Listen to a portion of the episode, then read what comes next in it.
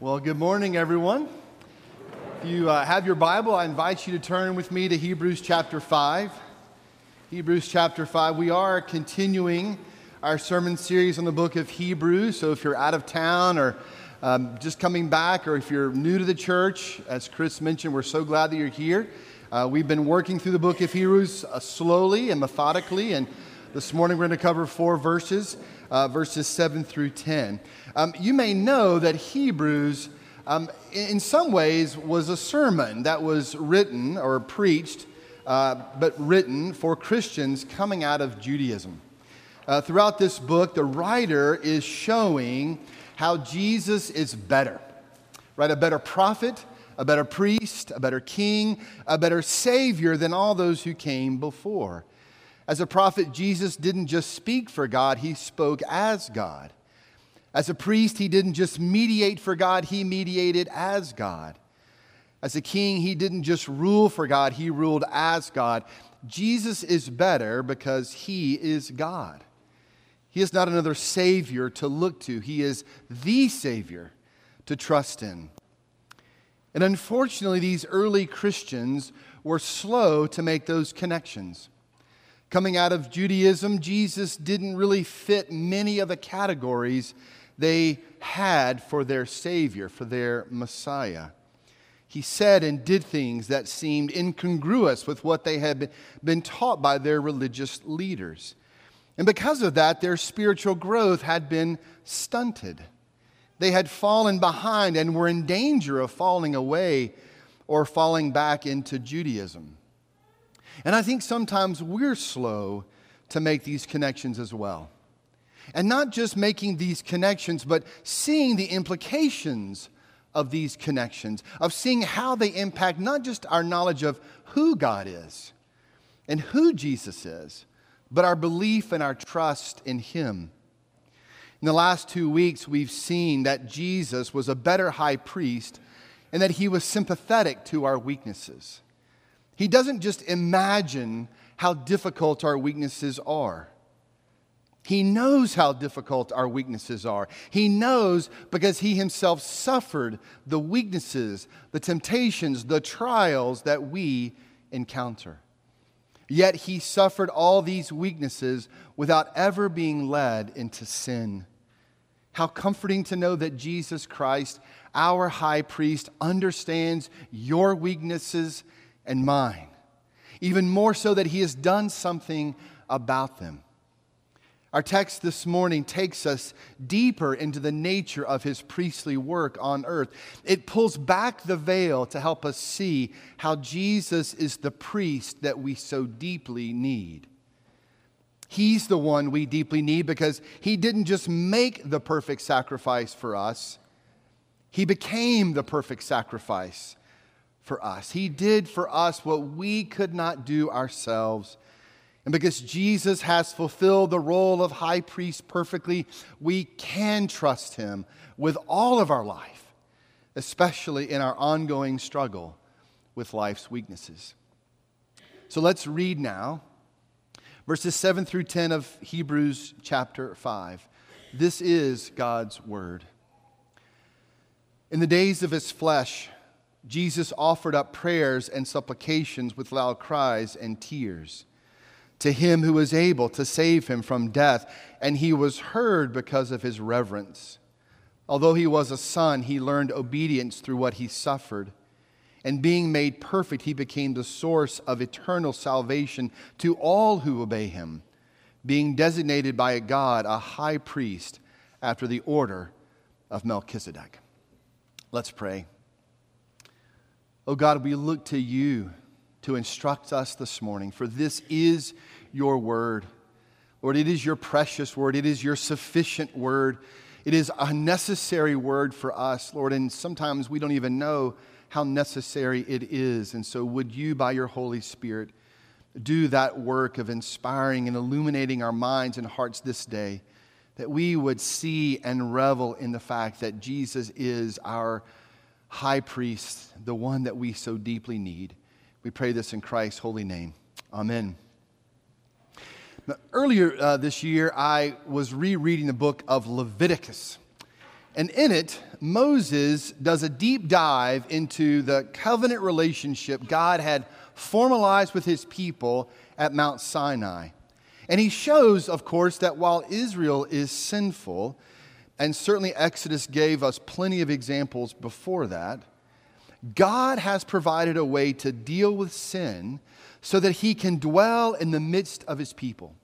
And the prescribed way God dealt with sin was the sacrificial system.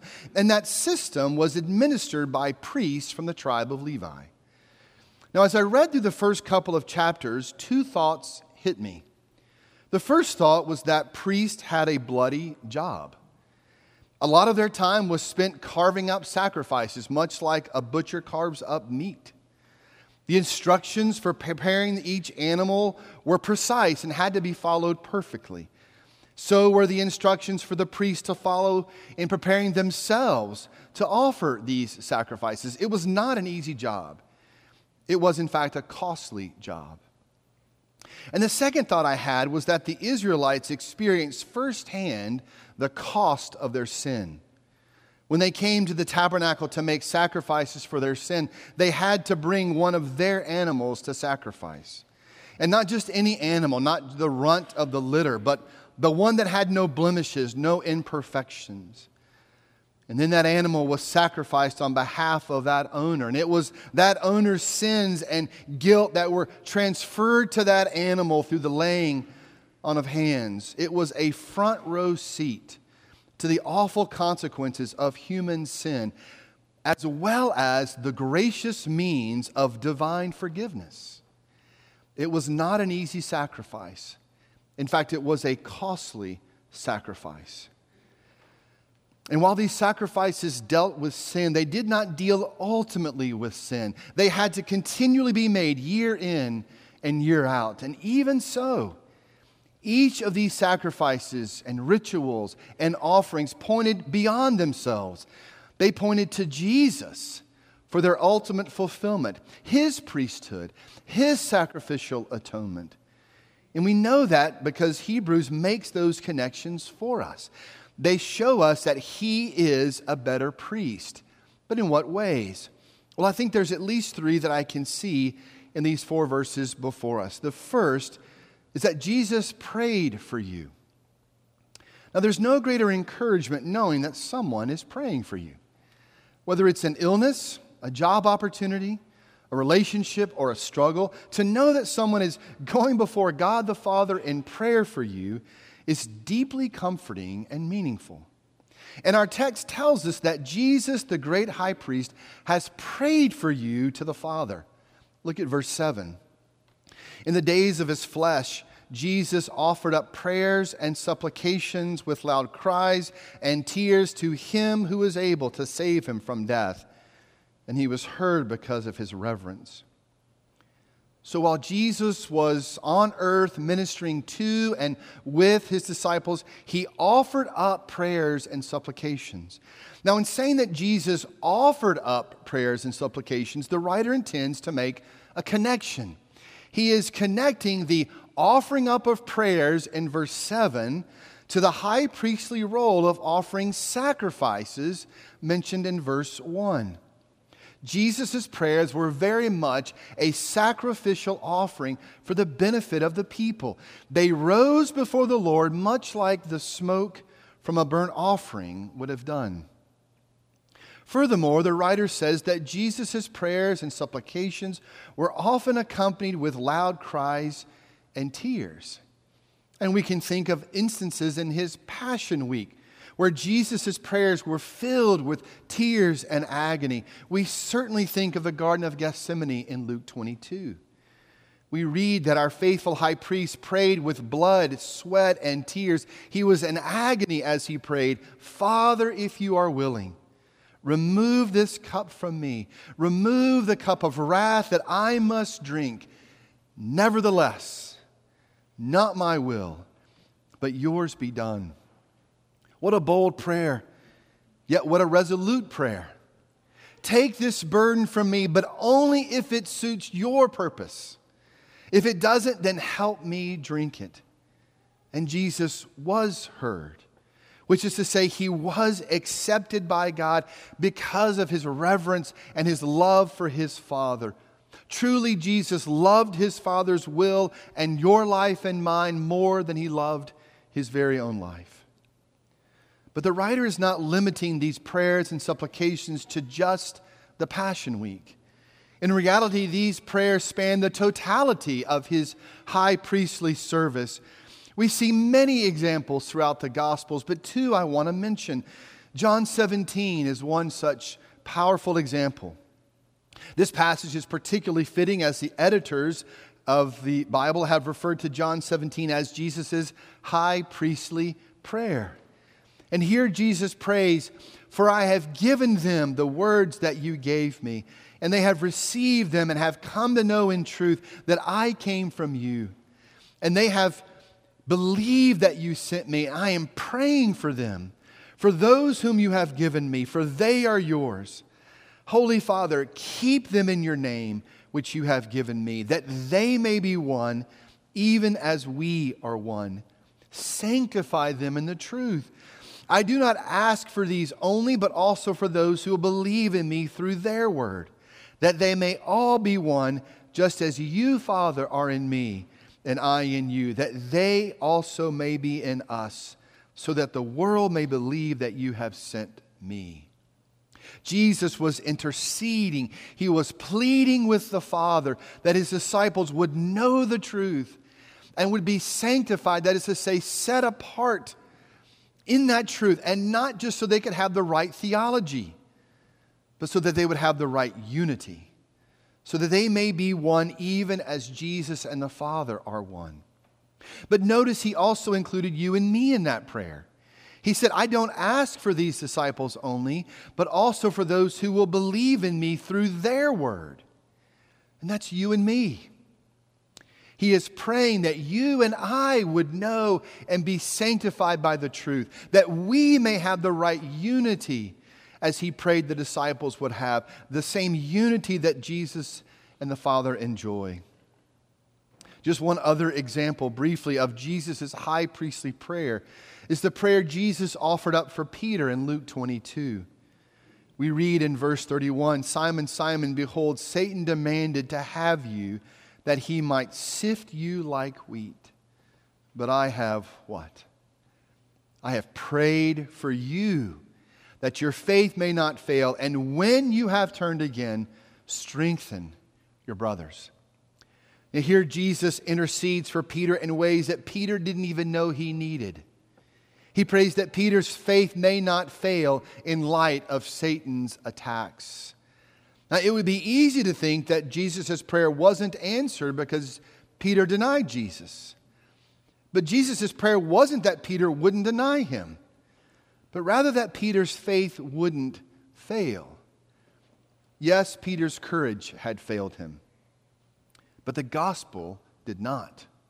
Through repentance, Peter's faith in Christ was renewed and strengthened, and his renewed faith did, in fact, strengthen his brothers in the faith as well. Friend, our great high priest, Jesus Christ, prays for you because he knows what you are facing he has faced it too.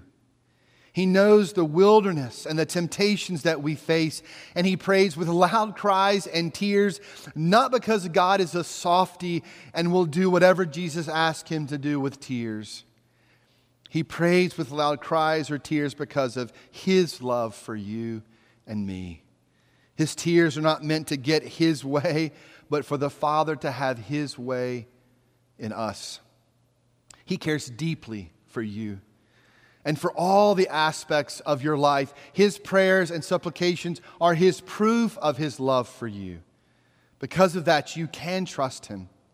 You can trust Him with your whole life, and not just the things that you can't control in your life, but the things that you can.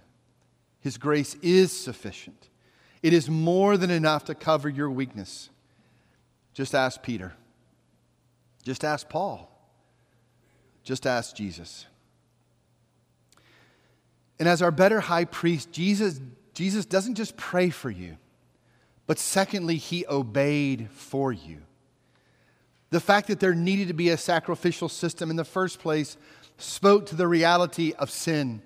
It revealed man's inability in his fallen state to obey God, to relate to him as he was created to do. And yet, the sacrificial system also speaks to another reality the reality that God wanted to be in relationship with his people, so much so that he made a way for them to be right with him.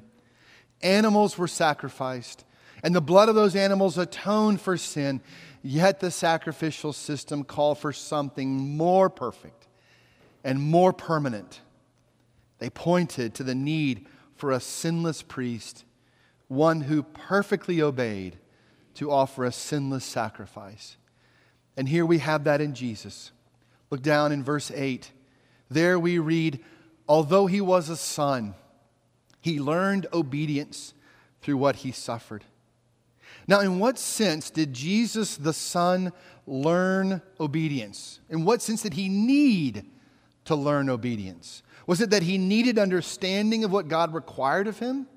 Was it that he needed guidance in learning how and where and when to obey the Father? Not at all. For the law of God was written on his heart. He could no more forget God or his law than he would his own name. No, I believe Jesus learned obedience in the sense that he experienced it in practice. It became known more fully to him in suffering. Now, I can tell you all the ingredients that go into a chocolate cake, but that won't help you know what it tastes like. The only way that we know what chocolate cake tastes like is what? Is eating chocolate cake. And the way Jesus learned obedience was experiencing it through his suffering. We hear echoes of that learned obedience from the Apostle Paul. In Philippians 2, he describes the humility of Jesus in his incarnation and what he gave up as our high priest. And in verse 8, we read, And being found in human form, Jesus humbled himself by becoming obedient to the point of death, even death on a cross. Jesus' has learned obedience through suffering. His obedience carried him to the brink of death and eventually into death itself. And again, it's tempting to limit Jesus' suffering to just his Passion Week, but, but we shouldn't do that. Even in the very beginning of his ministry, when he was fasting in the wilderness those 40 days, enduring the temptations of the devil, we see suffering as a companion to Jesus. We see it in the way his family and his friends doubted him. We see it in the way that the religious leaders hounded him. He endured suffering all throughout his life. But it was, in fact, a Passion Week when that suffering came to a head. It was the suffering induced obedience that led Jesus to the place of death, to the place where atonement must be made. And Jesus did what you and I could never do. He perfectly obeyed. He neither was born into sin as you and I are, nor did he fall into sin as you and I do. He remained faithful in his obedience to his Father. And because he did that, he alone was qualified to undo Adam's curse. For we read in Romans 5, therefore, as one trespass led to condemnation for all men, so one act of righteousness leads, uh, leads to justification and life for all men. For as by the one man's disobedience the many were made sinners, so by the one man's obedience the many will be made righteous. Paul says that it was Adam's disobedience that brought sin into our lives, yet it was Jesus' obedience that brought righteousness into our lives. Jesus obeyed for Adam and his helpless race which means he obeyed for you and for me. Why was Jesus a better high priest? Because he prayed for you, because, because he obeyed for you, and then finally because he died and rose for you.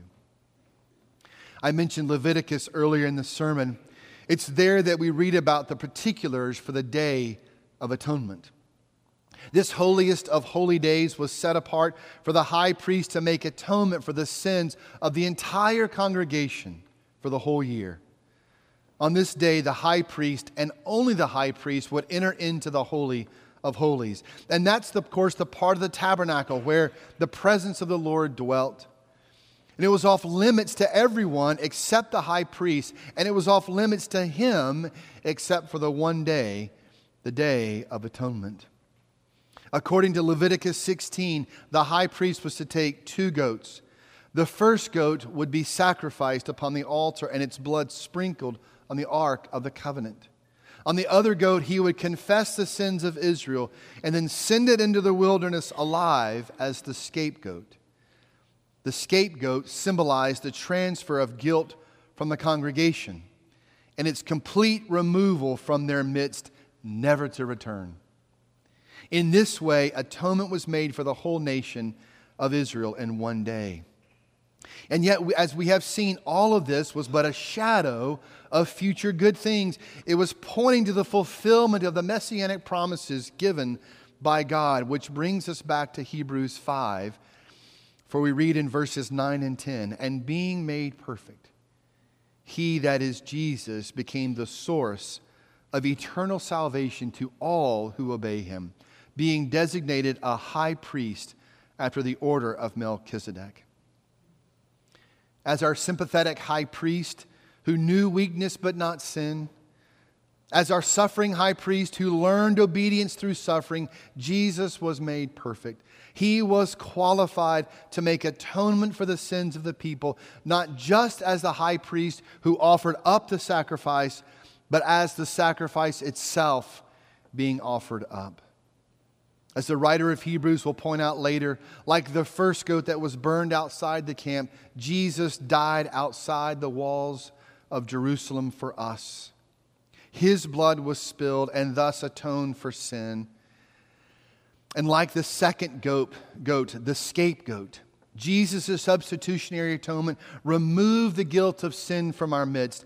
He fulfilled what was written in Psalm 103 For as far as the east is from the west, so far does he remove our transgressions from us. But, friends, how do we know whether God accepted Christ's sacrifice? How do we know if it was enough? Because God raised Jesus from the dead. That's how we know. The resurrection is proof that Jesus' sacrifice was accepted Paul said in 1 Corinthians 15 that if Christ had not been raised, our faith would have been futile, for we would still be what? We would still be in our sins. But in fact, Christ has been raised from the dead. For as in Adam all die, so also in Christ shall all be made alive forever. No more sacrifices, no more wondering, no more waiting, no more fearing the end. But notice who this salvation is for. The writer of Hebrews says that Jesus became the source of eternal salvation to all who obey him. There are two important distinctions to make about this qualification. The first, and hopefully the most obvious distinction, is that our obedience is not the source of our salvation. Our obedience does not trigger God's rescue plan of salvation. It is precisely because we couldn't obey that we needed to be saved. That's the heart of religion, isn't it? I obey, therefore God accepts me, therefore God approves of me.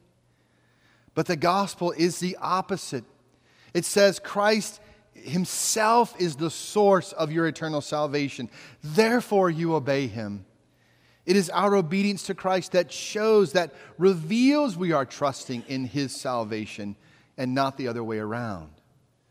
To say it another way, we love because he first loved us.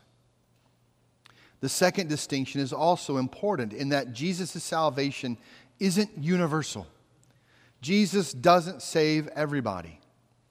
Jesus said many times that he came only for the sick and not the well. He came for those who need him and know their need of him. This is the nature of Christ's atonement. It is limited. While his atoning sacrifice was absolutely sufficient to cover over all of humanity's sin, It is only effectual for those who have trusted in his work. And so, my question to you this morning is Are you trusting in the eternal salvation Jesus has purchased for you with his life? Or are you trusting in yourself?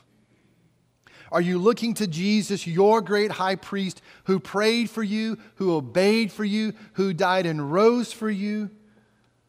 Or are you looking to your own obedience? If you're looking to Christ as your faithful high priest, there is an important implication for you and I to draw upon. We find it in 1 Peter 2. There he makes an important connection, another connection that would have certainly challenged these Hebrew Christians. It's a connection that Peter makes with something God said through Moses in Exodus 19. There, God said, Now therefore, if you will indeed obey my voice and keep my covenant, you shall be my treasured possession among all peoples, for all the earth is mine. And you shall be to me a kingdom of priests and a holy nation. What did God mean by this? In what sense would the people be a kingdom of priests? Would they be performing the sacrifices that Aaron and his sons did? No, of course not. But they would mediate the presence and blessings of the Lord to the nations around them. They would intercede to God for others. And in that sense, they would be fulfilling what God had promised Abraham back in Genesis 12 that his offspring would be a blessing to the nations.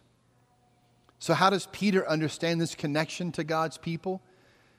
Well, because Christ has fulfilled God's covenant promises, he says to both Jew and Gentile Christians alike in his congregations, You are a chosen race, a royal priesthood, a holy nation, a people for his own possession, that you may proclaim the excellencies of him who called you out of darkness into his marvelous light. Once you were not a people, but now you are God's people. Once you had not received mercy, but now you have received mercy. Who is this royal priesthood? Who is this holy nation? It is the church of Jesus Christ, it is his body on earth. And if Jesus is your source of eternal salvation, you are part of his family, the church. And he means for us to live out our priesthood in local churches where we can do what? Proclaim the excellencies of him who called you and me out of darkness into his marvelous light. That is mediating the blessing of the Lord to the nations. And where do we do that? Well, we certainly do that for each other here in worship, but we also do that as we are sent out in mission together. For God has established Rivermont Evangelical Presbyterian Church as a kingdom of priests. To what end? To proclaim Jesus as the one who has transferred us out of the kingdom of darkness, the kingdom of this world, and into his glorious light, the kingdom of heaven. Before you and I were not God's people, but now we are. Before we needed mercy in the worst way, and because of Jesus Christ, our great high priest, we have received mercy. He truly is the priest that we need. May we be the priesthood our neighborhood needs as well. Amen. Let's pray.